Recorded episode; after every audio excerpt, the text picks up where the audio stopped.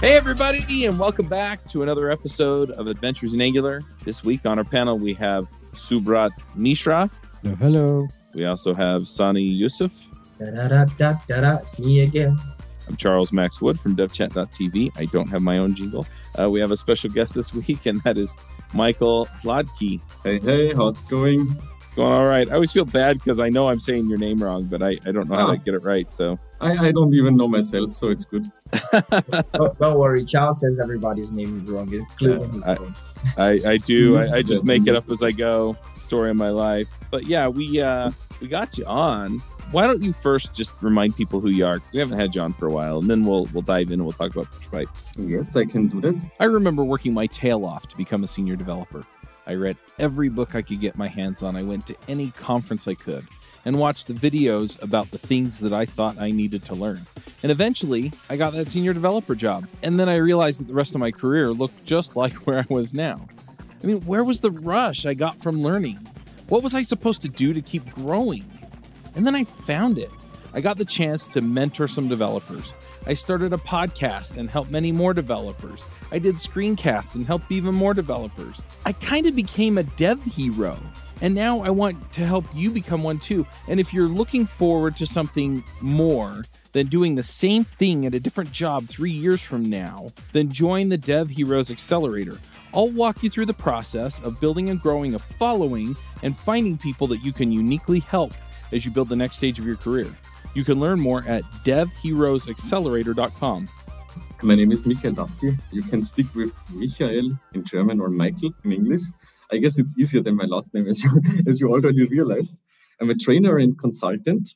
I have a small company with a high expertise in Angular, reactive programming. We do a lot of performance audits. This is like a framework and technology agnostic. So we basically run a lot of performance audits on, on bigger shops and other stuff where you really need that. And uh, on top of that, so the last, I guess, one and a half, two years, I have a lot of focus on performance, in particular in Angular. So we shipped a set of tools that, that help you to make faster, more reactive Angular, more responsive Angular applications. And I guess this is also the reason why you asked me to come here, if this is correct. Yeah, in fact, it was kind of interesting because we were looking at this. Uh, we were talking before the show about the the push pipe articles that you were writing and the change detection. And I think we're all just a little bit confused about what this is and what it does for us. So, uh, do you want to just give us kind of the high level view on what the push pipe is and how it affects change detection and all the stuff that, that we kind of read through on the, the blog real quick? We can do that. So I would kick off this whole conversation with what we have now, like what is the Angular way, Angular vanilla way of running change detection. And I will instantly throw in two buzzwords, pull and push based architecture. And now let's, with that two uh, buzzwords in mind, let's let's start and let's discuss how Angular's change detection is running and why it is pull based. It's a lot of technical stuff. I try to break it down as good as I can, and you will for sure interrupt me or give me the one or other hint question where I should dig into more if I miss stuff. But okay, other than this, I will start with who is triggering a re-rendering of Angular. And this is maybe stuff that people or some people already know. Um, we have the application reference, the application ref service. This service is basically connected to our root component, the application root component, the most upper component, the component that maintains and contains the whole app. And when you call application ref tick, then you basically run, not run, but you check from top to bottom the whole components tree and every single leaf and child component if there is a change or not. So in Angular, we can run change detection in two different ways. You can say my change detection is the default way of doing that.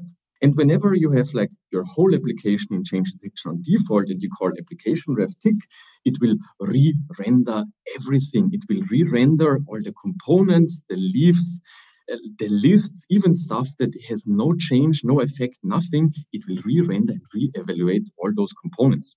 So when it comes to change detection, you maybe also heard that there is another change detection strategy. And this change detection strategy is not called default as the default change detection strategy, but it is called on push.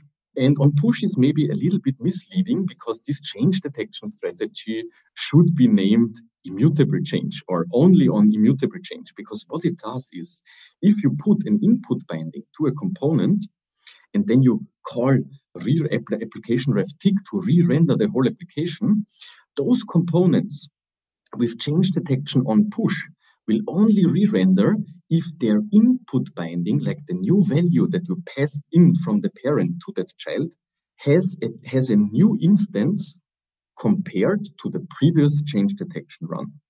So when I put an array there and I never change the array, it will not re-render this list component. And when then mm-hmm. I click add new item, I will basically construct a new array out of all the old items and add the new added item into that array and then forward it again to the component. And then I introduced an immutable change and this change is then propagated downwards to this child component and this child component and most probably all the child's child components will re-evaluate. So now we discussed change detection, top bottom change detection, and on push. And what I try to explain is how does the pull and push based uh, comes here into play. So let's figure out, I explained to you like when we call application ref tick, this and this is happening, we already hopefully, hopefully I made a good job, understood what change detection strategy on push is, like mutable data changes in input bindings. And now I will try to explain to you why Angular's change detection is pull-based. And maybe also why React's change detection is pull-based, but let's stick with Angular for this for this session here. you know, don't don't overdo it. So you have, for example, a small counter in one component. Whenever you click the button, it counts up by one. So what happens? Inside of Angular, in the guts of Angular, there is ng zone, a service that is connected to another third-party library that is called Zone.js. Mm-hmm. And Zone.js provides us an execution context across asynchronous and synchronous code. You can basically track what happens in which context and you don't lose uh, that state. This is one thing. And the other thing is that Zone.js basically patched every single browser API that is asynchronous. And I will name some of them a promise, a button event listener, an event listener, an animation frame, a set timeout, uh, anything that is asynchronous in the browser. And we can open up uh, Mozilla developer network and see how many of those asynchronous functions are there. I mean, I named three, there are like 12 to 17 things that zone yeah. really patches on top of the other stuff. And this happens when you bootstrap Angular. Okay, so what does, now we know that Zone.js is here somewhere in the background, does some magical patching of APIs. What does API patching mean? API patching means that, for example, let's stick with the small counter component. If you click it, it counts up. The button has an event listener. Uh, when you bootstrap this component, Angular will add an event listener to this DOM element. And whenever you click the DOM element, Angular will call the callback. This is what Angular does for us. Under the hood, whenever Angular adds this event listener, Zone.js already patched the browser's native add event listener method. What does patching mean? They took the original add event listener method, wrapped it with their own thing, and then they say, whenever somebody calls add event listener, I will do whatever the browser will do, plus I've sneaked in my custom logic that I can determine okay, there was a button click in a component from this and that event listener, and I need to somehow tell Angular that this button click maybe will cause a state change. And this is the second part that, that Zone.js does for us.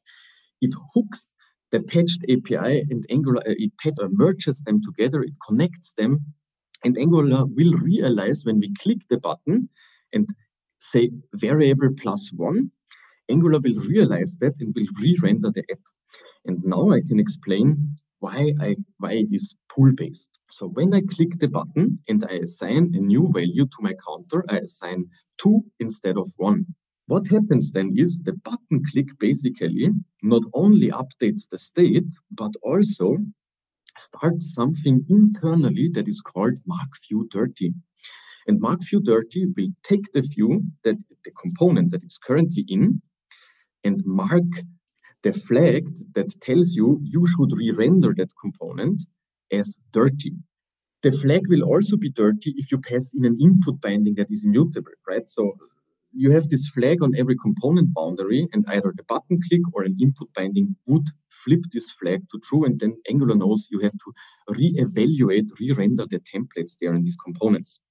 So I click the button in this very deeply nested component tree, and Angular calls mark view dirty. Then it goes to the parent component and calls mark view dirty. Then it goes to the parent component and it calls mark view dirty. Guess what next? It goes to the parent component and calls mark view dirty. Yeah. In the end, you know it, we end up at the very top of your component tree at the application app ref app root component. And then Angular kicks in and calls application ref tick. And then, no matter if you have everywhere change detection on push or not, you have this path from somewhere deep in your component tree dirty mark to the very top. And Angular will re-render at least this path from top to bottom to the very component where you have the button and the click binding. So if you step a step back now and look at the, the explanation that I did, the button click is like an HTTP request to the server. I click the button and I request to the Angular server a rendering. Angular I request a rendering and Angular responds to my request with the rendering and says, yes, here you go. I give you the rendering and I render everything top down. So I pull a rendering to myself. This is what Angular is doing by in its native way, this pull based change detection. A lot. Any questions? Right. Yeah, that's good. Yeah. So what I was previously thinking was uh, like it is only changing the the, the component and the child but i didn't know that it's components up to the yeah, root. parent component also yeah So if you So, have like- like, one node it will only change come again? means if you if, if i'm changing on the fifth child and so it it will just change that uh, row uh, row from the parent it will change everything. If you have a nested structure where you have 10 levels of nested components and you click that button on the 10th level, it will re-evaluate from level 1 to level 10, everything, because you have to pull the change through the whole component tree to the very place you want to render it, even if you I- have change detection on push. yeah yeah I guess this is something that that not a lot of people are aware, and this is like really one of the biggest performance bottlenecks that you have, or one of the first ones that you could fix in a simple way. Yeah, one thing though, and and Sani brought this up before we got started was that for the most part, most of the Angular apps that at least I've played with, they're they're not so big, and so this the the performance issue, if it's there, isn't something that I really notice. So Yeah, I, Mhm. I, I guess another I'm not question sure. I have. Sorry, Michael. Uh, one question I always have is: It seems to me the the, the I, I like the idea of the on push. I, I've tried to manually do it right, but I also I I think one of the reasons why also the on push is very like I guess I don't use it as much is because also I don't use a lot of NGRX. And I think once you use a lot of when you want NGRX is standard for you, eh, then the on push just makes sense because why would you not want to take advantage of that extra benefit, right? That you just get out of the box. So I don't know, maybe Michael, you wanted to to you- you're the expert, you wanted to share more on that. Yeah, sure. So RX Angular is a library that focuses on two different targets. One of them is performance. So the tools that we ship include latest cutting edge technologies. If we speak about other frameworks like React, React ship- shipped concurrent mode, for example, and other stuff, we basically leverage the same potential, ship the same technology set. We can also ship these concurrent strategies and so on. But a second part, and this is what I want to stress out, is we also focus on developer experience. So I want to pick up your example, Sani, where you said, well, the tools that you ship, like the push pipe, the let directive, the RxFor that we will ship in in the near future, they only pay off for me if I be I'm fully reactive, if I really use only NGRX or any other uh, state management tool. Like in, in general, nearly any state management tool is push based, we use enough at the moment. I would say no. It's not only because of that. It is in general. Like if you look at it from the developer experience perspective, you can say RX Angular pays off whenever I have to mix imperative and reactive coding styles. Imperative is the stuff that we are all used to, like our object oriented, state driven, mutable architecture that we run here.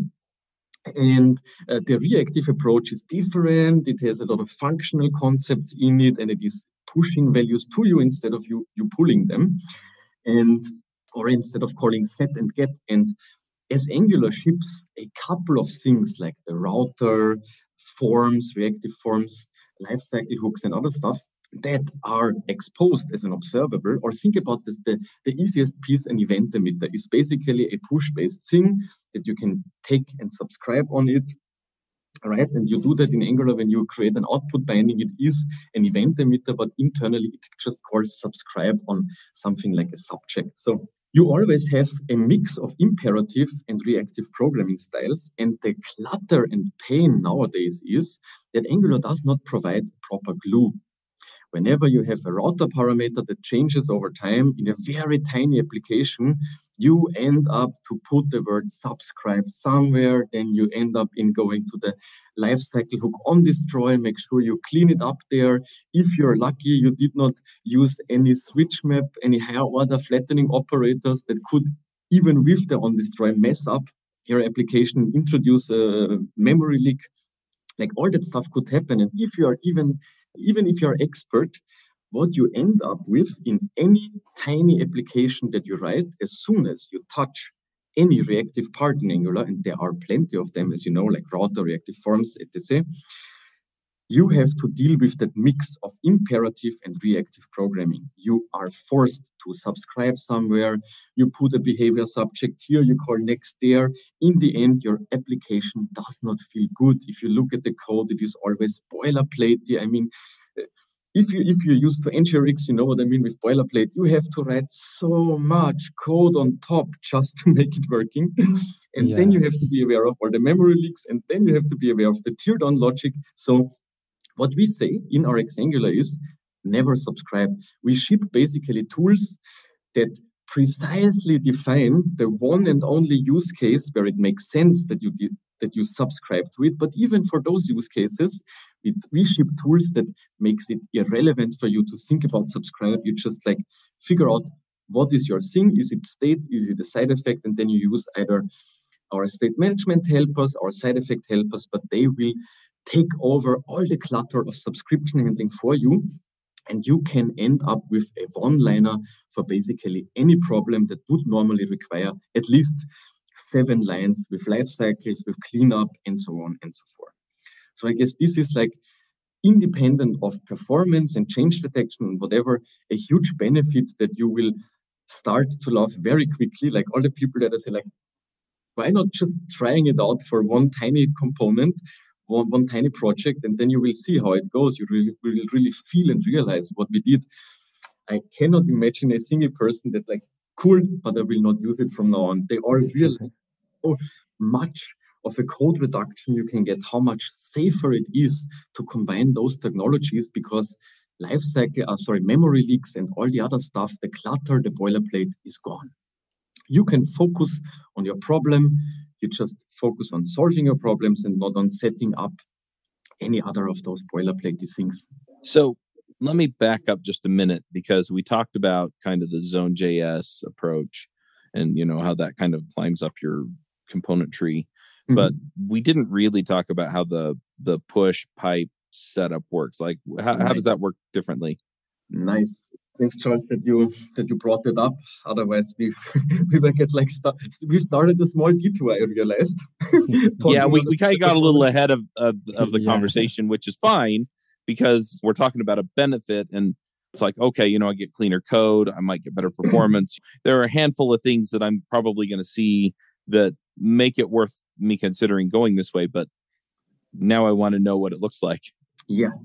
The first experiment, what we did, and this is also basically what is shipped in the NGRX repository under the component package. I basically developed beginning of last year a package for the NGRX team that was called Component. It's still online. And this package shipped two building blocks in a very rough and very sketchy way uh, the push pipe and the let directive. And you basically Äh, asked me about the push pipe how does it work? So, what I will do now is I will try to pull in the second term from the beginning. I said there is pull and push based architecture. I hopefully managed to explain verbally without any slide how the change detection normally works and why you pull the changes down to you. Now let me explain to you how a push-based change detection could work. So imagine you have, um, let's make it super simple, an HTTP request in the middle of your component tree. And you want to just render the result, the list in the component.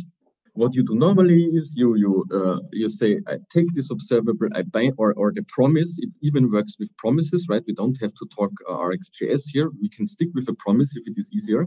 It works the same. We basically support anything you have a promise of this HTTP request. You plug it in the view you use the async pipe and then zoom. When the HTTP request kicks in it will do the magic like do the component dirty marking from the push pipe basically calls mark for check. It will call mark view dirty for the parent, for the parent, for the parent, for the, and it will again re-render down the application. So with the async pipe, we are still in this pull-based approach. The HTTP request emits, it ends up in the async pipe. Async pipe says, go from here to the top and then re-render everything to myself again so that I can display the new state. So now imagine, not now imagine. So now you maybe know that there are two change detection methods that you can call manually. There is mark for check that I, that I explained to you already, and there is also detect changes. I'm not sure if anybody of you knows yeah. that or ever used it. Maybe a quick check. Did anybody of you ever yeah, use? Yeah, yeah, yeah manually. I have, I have, yeah.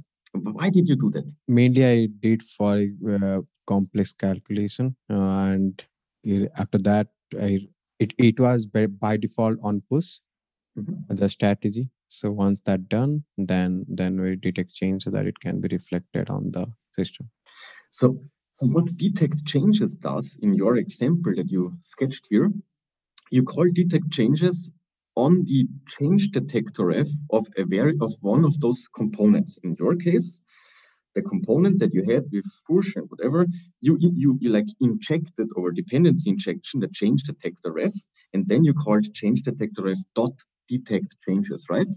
Mm-hmm. And what happened was Angular only re-evaluated this very single component and maybe their child components, but not top to bottom.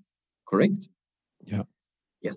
So detect changes is a way how we can detect the changes, re-evaluate the template of only one single component and not the whole app. It's mm. like local. You have local explicit change detection. This is the stuff that React was doing ever since. In React, you have set state. Whenever you call set state, the component will re-render. It will not automatically re-render when an event listener fires. It will only re-render if you call set state, right? So detect changes is the first bridge to set state in React. It enables us to do explicit state management. So now imagine my use case where you have the HTTP request plugged to an async pipe in the template. And now imagine you create something that looks like the async pipe but does something different. Internally, it will subscribe to the observable, it will receive the new value, but instead of calling for every new value, mark for check and re-render the whole component path from the top to the bottom, if you call detect changes, it will only re-evaluate this very component, right? Mm. So the push pipe basically next to a little bit nicer management of internals and typing and so on, does exactly the same as the async pipe, but with local change detection. It calls detect changes under the hood internally. So this is what the push pipe does. And if you got that, I want to basically go one step further and I want to stress out the downsides of the push pipe. Like why, what you have to do to get all the downsides away. And then this should lead, obviously, to uh, I had a punchline when I started to talk about the push pipe and then zoneless Angular and, and all the new stuff that, that is now on the roadmap. I had a punchline that was the async pipe is boring. really cool. I love it a lot. The async pipe is boring. And I hope that when I explained why push pipe is has downsides, I can also use my new punchline. The push pipe is boring, and I can pitch to you why you should use instead of the push pipe the RxLet directive, for example. Would this uh, fit to your schedule, to your agenda of, of our discussion? Oh yeah, yeah, yeah. Especially from the idea that hey, look, you know, there's there's this option which is the default option. Okay, now there's this push path option, but hey, there's this other option that may be better in certain circumstances. I, I like I like giving people kind of the the idea of the way they want to approach this. Yeah, very good, good broad context. Hey, folks, if you love this podcast and would like to support the show, or if you wish you could listen without the sponsorship messages, then you're in luck. We're setting up new premium podcast feeds where you can get all of the episodes released after Christmas 2020 without the ads. Signing up will help us pay for editing and production, and you can go sign up at devchat.tv slash premium. So we discussed what Mark for Check is doing in the async pipe. We know that the push pipe is calling detect changes internally and that it will only re-evaluate this very component. Now, let's talk about some technical problems that we had to solve with the push pipe, and this will automatically lead to the third option, which I believe is the most beautiful and efficient way how you can deal with that. So imagine you have a template with not one push pipe inside, but 10. And you emit to all 10 pipes the same or a different value, it doesn't matter, in the same tick like the browser has executes code, code is synchronously, and in the same tick, he could execute multiple of those async pipe calls, uh, sorry, push pipe calls.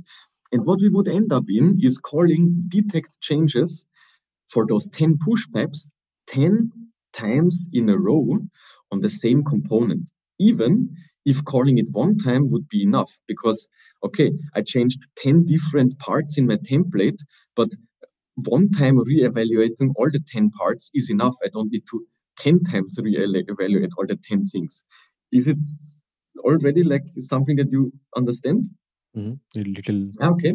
So, so we would call it 10 times in a row.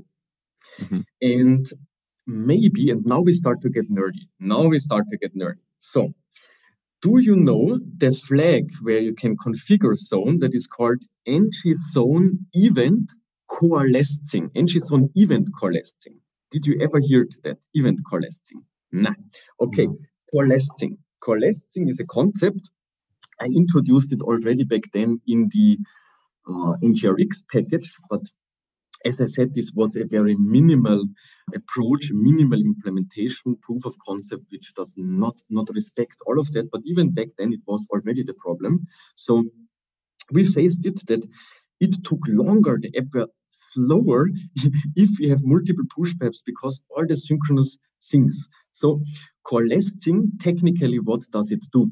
Coalescing tells me or helps me to say, I want to wrap the detect changes call in another helper that I can call a hundred, a million times in a row, and it will not do anything until a certain time period has passed.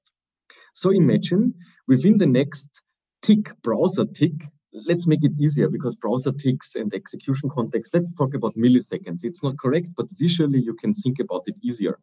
So let's say you write a function that says render component, and you can call that function a million of times in a row.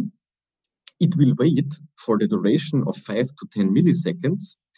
And only after that duration, it will say, okay, render component in the last 10 milliseconds was called a million of times. I know that re-evaluating my component would only pay off one time, then all the new data is done. So after 10 milliseconds, I don't do it a million of times. I just realized that it was called one or many times and only call it once. So I mm-hmm. have a time frame. I have a time frame in which I could, could high frequently call a method and it will not execute right away. It will wait until multiple things settle. I can merge, I can coalesce them together into one single call and then call it only once. And this was our first big hit in performance. We demonstrated that introducing this coalescing strategy on component level gave us a huge boost in performance and was like the first sign that we are really on the right track, that we can really like hit the target, provide tools, provide technology stack that is completely different than what we are used to do in Angular with the same well-known mind, mindset or meta model, mental model like pipes and so on or directives. So we tried to bake the new mental model into directives and link it to, to easier things. But still, we had way more thoughts. And when you think about the push pipe, so what we did is we went down from re-evaluating the full component dirty path. We switched from that approach to only re-evaluating one single component. A huge difference already. But we had more thoughts. Think about the following use case. Again, this component with 10 push pipes inside, but this time, not only the 10 of them change at the same time, but only one of them changes at the same time. So what you would do is you would go to your component template and you would re-evaluate the one thing that changed and all the other nine component, uh, sorry, template expressions too, because you cannot really evaluate a template partially only there or only only here. You know what I mean? If you evaluate, evaluate the template, any single template expression in this template will get re-evaluated. So we had a lot of thoughts on that. And we basically came up with the idea that we can leverage already existing building blocks in Angular. I'm not sure if you're familiar with structural directives, but I'm sure you are familiar with ngIf and ngFor, yeah. for example. Mm-hmm. Right? This is stuff we know. So let me give you a little bit of a hint what is happening. Let's talk about ngIf. It is small, it is simple. ngIf helps you to display a snippet of HTML only if the condition is true. If not, you either hide it or you show a fallback template for the false state, right? And those two templates internally are managed as embedded view. So in Angular, the small template snippets that you show and hide are maintained internally in something that is called embedded view. And if you reverse engineer or read the code, the source code of embedded view, you will realize an embedded view also has a detect changes method. So mm. not only the components change detector ref has a change detection method which which will reevaluate everything, but the small tiny template snippets inside of structural directives also have the same logic, and you can call change detection only there for this tiny snippet. So this was our first step in where we said like, okay, this could be an option for us. This could be something where we should investigate more research work and see if we can manage to do it somehow better in that way. And the outcome was tremendous. So mm. what we did when we were done with our push pipe researches, we already shipped RxLet, which already had this embedded view inside, obviously, because how else should you create an embedded uh, a structural directive without using Angular's building blocks, right? So we had that in place already. What we did is we we tried to figure out a way on how we can make only this very piece re-rendering. And it was cool because we already had observables in place. We already knew how to structure and architect applications in a very nice and elegant way with reactive approaches, like in a way where you don't need to learn all the overhead, but just focus on your problems, the stuff that I talked at the beginning. And we plugged basically an observable into a structural directive and said, we will only call detect changes on this embedded view when the observable that I connected to this structural directive is firing. Oh, interesting. And this, so is it like track by? Sorry, sorry to interrupt. So Track like by is a method that you use in RxFor, uh, sorry, ngFor. ngFor, yeah. Uh, what I speak about is like the, the underlying building blocks in Angular. In ngFor, in ngIf, in ngSwitch, there are always two things that you have to maintain internally. Uh, one, one thing is the embedded view, and the other thing is the view container reference. So every structural directive maintains a view container, may it be a container for the list, a container for the if else template, whatever, and then the templates themselves, the embedded views. And we basically, oh, now my battery starts to get low. And we basically managed to uh, figure out a way how to go on with that. I try to explain now the other downside that we figured out in that set. So when we figured out that we could connect it, the next problem was okay, now we were like able instead of re-evaluating 10 things, we only re-evaluated one thing. So we even made, I guess this was the biggest step in performance we will ever make. Yeah. Well, that makes sense. You only have to do the work once instead of 10 times. So, Yes. And you don't you don't consider a component tree, you only consider one expression. But Mhm. If you have a big application, it could happen that again 10 expressions across the whole app would fire at the same time. Right? And you can never know if it happens or not. It's impossible to like predict. So what we did is we introduced basically notion of the frame budget. If you know, like bad applications always have frame drops. Frame drops means they stuck, they have janky scrolling. This is called a frame drop. Mm-hmm. not a good frame rate. And we managed to tell Angular, you do all the rendering work, but if you're in progress of rendering and you realize that the budget of the current frame is close to the frame drop, you stop. You give the browser time to breathe, and then you go on with the next rendering package. And in this way, we basically were able to introduce cutting edge future technology right away that can, can run now in Angular and is doing the identical stuff as React concurrent mode is doing. Like the, the, the secret behind React concurrent mode and why you have that highly efficient and highly re- reactive interactive user interfaces is they all have notion of frame budget when they render and the browser will never freeze and this is what we maintained, what we accomplished. We accomplished change detection in Angular that will never make your app freeze. Isn't that Oh, wow. amazing? yeah, yeah, yeah. It's cool. now I want to go see because whenever I hear this, I'm just like, okay, let, let's let's see if we can break this, right? I want to write some script that just goes and like grabs a whole bunch of stuff and then shakes it and dumps it out and tries to figure Yeah, out exactly how to break it. We did good issues. We did good issues and good research. If you look in the RxAngular repository, issue number 304 will show you how we implemented all the concepts that I explained to you now in ngFor. Like we don't call it ngFor, we call it RxFor. But we basically man- managed to introduce all those technologies in list renderings, like sibling components.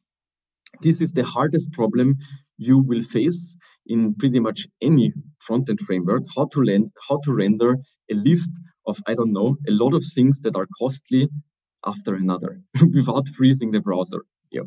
So this is stuff you can check out online. You see how we researched, what we implemented, what the measurements are. We basically measure everything. We do measures, we do statistics, we compare them to other approaches, and we really ship and aim to ship cutting edge, high performance stuff that on top also brings a very nice developer experience. How do you measure that? Well, we do it in the most accurate way we can. We basically take the Chrome DevTools and we measure render performance in flame charts, milliseconds. We see how the recalculation is done. We see which scripting parts in the whole process take more or less time. And our hard numbers are basically milliseconds. Milliseconds and how stressed the browser is. In, in the issue 304 in RxAngular repository, you can see the difference. We make screenshots from the identical use case and we screenshotted like Angular native way and our way, and you really visually see where and at which interactions we measured like four different interactions, where and how it will pay off. And it is really uh, very accurate and, and and will give a good uh, prediction of what you can assume if you use this technology in your application. So, how do I plug it into my app? You just install RxAngular, CDK, RxAngular template, and then you use the RxFor, the Rx RxLet, the push pipe, which I would not really recommend as the directives are way more performant, but still it will be a little bit better. And you just use them in your template. Mm, if you are okay. a little bit more advanced, like you don't have to change any mindset. Go to your code. If you see ngFor, replace it with RxFor. If you see ng effect with the async pipe, replace it with the Rx rxlet. If you have an ng if, replace it with rx if. You don't have to change your mindset or code a lot. If you like it, you can also say, okay, I understand also the technical internals there and I want to boost my performance somewhere else, then you can also take scheduling techniques and other observable helpers that we created for you, and you can tweak the performance of NGRX, of your HTTP requests, of your global state management. Like we can basically, we, we have a lot of building blocks that leverages really expertise knowledge in a very easy way that you can plug in to, if you understand it, into multiple different other libraries too. Gotcha. So you said we were going to get to RxLet.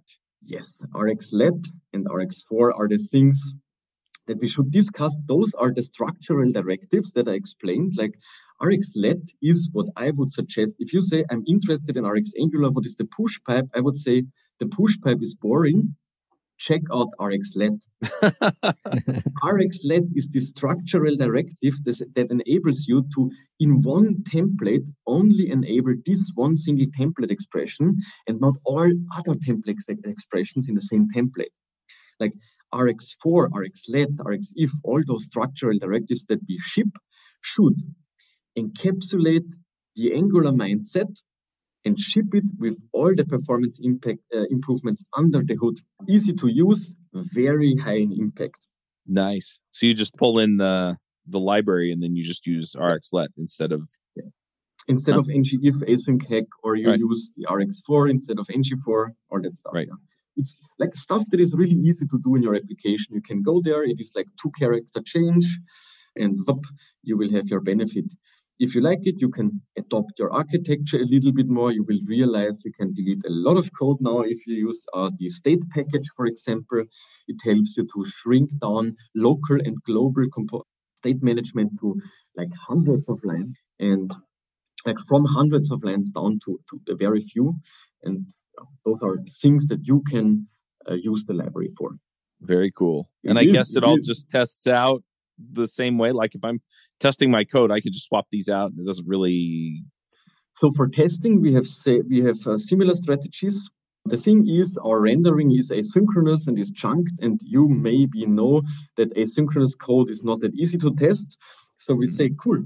When you write tests, there, there it is. You have one global configuration that tells the library, look, I'm in a testing set, setup now.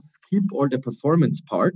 Do it synchronous, even if it is slower, but the, the testing of the library will work like a charm. You just switch the, the strategy to testing strategy, and then you're able to run your test again. Gotcha. Yeah, that's cool. Yeah. It's worth trying once. I think everybody will love like the easiest part is just go to VS Code, search ng for replace, and that should work this is how it should work yes. Uh, yeah. you will encounter some problems of course because we ship it with all the performance improvements on by default. Mm-hmm. so if you're running some problems and you don't want to understand why there is a problem you go to this very component and switch the render strategy to something that we call native. It is i think that's his battery going out. Yeah let's go ahead and do some picks and just start wrapping up. Hey, folks, I don't know if you've noticed, but I've been working a lot on figuring out how to help people become the most valuable developers on their teams or becoming the top 5% of developers in the field. If you're looking to level up, figure out how to contribute more, get the career you want, get the career that you want that will support the lifestyle you want, then you should check out the Most Valuable Dev Summit. I've invited some of my friends across the community, people that you've heard of, people that have worked on systems that you use on a daily basis, people who have invented new ways of doing things over the years in programming and I've asked them one question, and that question is how do you become a top 5% developer? How do you become one in 20 of the best developers out there? And so we're going to go ahead and have that conversation with them in interviews on the Most Valuable Dev Summit, and you can find that at summit.mostvaluable.dev.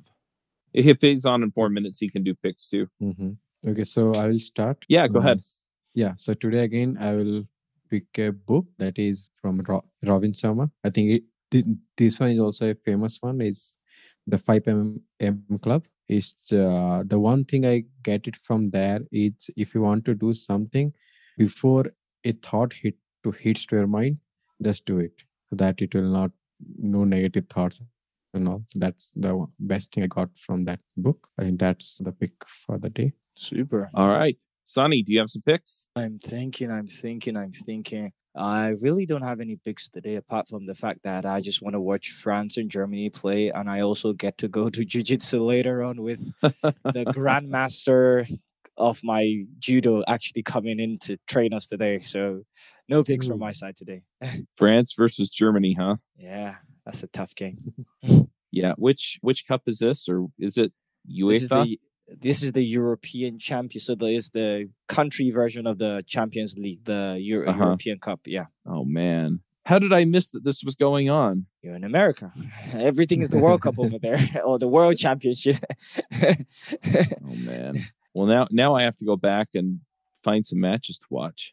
Well, it only just started. This is just the today is going to be the last uh, version of the first round. So there's like two more rounds at least for each Oh, group. So okay. you're you're you're pretty good. I'm I'm in good shape. Okay, I got it. I just have to figure out where I can watch it then here in the U.S.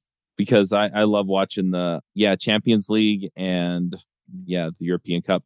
I'll actually throw out a funny story about the the European champions, not Champions League. Sorry, the it it's the UEFA the Euro Cup. When I was I lived in Italy for two years. I was a missionary, and uh, while I was there, we we were out uh, talking to people because that's what we did. We just talked to people on the street during the it was Italy versus France for the the final, and uh, this is back in like 2000, and so we're we're talking to people, and we could not find anybody out on the street. Like the streets were totally dead during the the, the game, right? And so we just went into a little uh, cafe and just chatted with the people there while they watched the the game, and yeah, we decided to head home bef- before the game was over, right? Because it went to it went to penalty kicks, and uh, so we're walking down the street, and we could we could tell what was going on because you know France would go up, and if they if they kicked it into the goal, you'd hear just echoing down the street, oh, right. And if Italy scored, then you'd hear cheering like out the windows, right? Because all their windows were open because it was warm. And it, it was really really funny. So we get about a block from home and the game ends and italy wins right? And uh anyway all of a sudden we can't even get across the street. Well, yep. because everybody just went out and got in their cars and we're just driving around and waving flags and going crazy. And we're just going home's right right over there.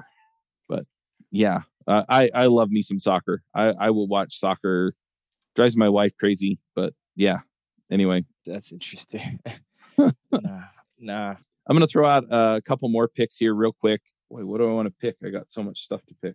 I've really been enjoying the book Psycho Cybernetics by Maxwell Maltz. I think I might have picked that last week or last time, but I'm really, really digging it, and it's it's just terrific. And then the other pick that I have, and this is this is something that I've kind of been getting into lately, is just between Zapier and Discourse, uh, which is a forum software. I'm I'm really I'm really getting a lot done with with that kind of stuff. And then finally, the last thing that I'm going to pick, and this I'm just going to do a, a kind of a quick rundown of what it is. So when I need to get focused work done, what I'm finding is if I if I schedule a block of time, I wasn't so good at showing up for those, right? Because I'd schedule it, and the only person to hold me accountable was me. But I found this service called Focus Blocks. It's actually made by a friend of mine. And if you're interested, you can go to devchat.tv slash focus and and sign up for it if you want. But what it is is you go in and you sign up for a time on their calendar, and then you get on the Zoom call. And while you're on the Zoom call, you basically commit to what you're going to try and get done during that hour, and then you go ahead and you you basically work on it. But you have your camera on so they can see you, so you have a little bit of accountability that you're not like getting up and wandering off. They tell you to set your phone aside so you're not playing around on it while you're supposed to be getting stuff done. They start and stop each hour with kind of some breathing exercises and stretches and stuff like that. And uh, it has been honestly, I think I've gotten more done over the last couple of weeks than I have in the month, couple of months before that. Just trying to keep everything running with devchat.tv while having a full time job, which has been excruciating. But uh, anyway, it's it's just been it's been awesome. I cannot tell you how impactful this has been over the last few weeks to just have this going because yeah, if I have an hour or two to work, yeah, I'll schedule a couple of focus blocks and then I'll I'll just jump on and do it and because i can kind of get into that rhythm i get into the zone pretty fast and i just i just knock stuff out like crazy so if you want to check it out devchat.tv slash focus the deal there is if you want to be on when i'm on right so you can wave at me on the camera they keep you muted right so you don't bother each other while you're trying to work but you can see other people on the camera but yeah while we're getting started you can wave at me i'll wave back i'm usually on uh, early in the morning us time so if you're in europe that's going to be in the the afternoon or evening. So yeah, like six o'clock, seven o'clock in the morning is is usually when I'm doing my focus blocks. I'm looking at doing some over my lunch break. I've been working from home, so it's not a big deal, right? I just turn and get on the other computer. But yeah, it's it's been amazing because I can just sit down and I can just get this focused work done. And sometimes they don't go quite as planned. Like this morning, I wound up troubleshooting WordPress instead of getting the work done that I needed to get done because I needed WordPress to work and it wouldn't cooperate. But WordPress. yeah, right. Yeah. But m- most of the time, the rest of the time, I wind up getting just a ton of work done because I just get in the zone and just knock stuff out. So that's going to be my pick. I've got it open. I'm gonna. I like the way it sounds. I'm gonna gonna gonna have a look at it. Yeah, it's been it's been amazing. So I'm really liking that. One other thing I just want to shout out about since we have another minute is uh, we did an episode with Eric Simons from StackBlitz, and we were talking about the web container stuff that they showed off running Node.js in the browser natively at Google I/O. And mm. so, mm-hmm. if you're if you're looking for stuff like that, you know, just some interesting technology. We, we kind of dove a little bit into some of the other implications of what this technology means as far as being able to run stuff natively in the browser. So if you're looking for something like that, it's really cool. And I think it's going to change the way that we do web development going forward because there are a lot of interesting implications as to what is there. So anyway, I'm going to, I'm going to stop uh, shouting stuff out now. Michael, do you have some picks for us? Tech related or or anything? Anything. anything you should you should start to learn some dance. I, I like dancing a lot as well as singing. I guess mm. everybody should either start to dance or sing. it makes life more enjoyable a lot. Other than this, you should book my performance audits for your project as a shameless plug. there you go. Where do people go to do that? Where? They can ping yeah. me. At the moment, I don't have the landing page for performance audits online, but I have an email address, I have Twitter, ping me. This is the, the, the, way how people did it so far. Surprisingly works. But in the future, I will have dedicated landing pages that really stress out like what we do, why are we like outstanding good, and so mm-hmm. on. So this is the stuff that you will see soon online. Other than this, you can ping me now, Twitter or email, michael at hladky.at. Awesome.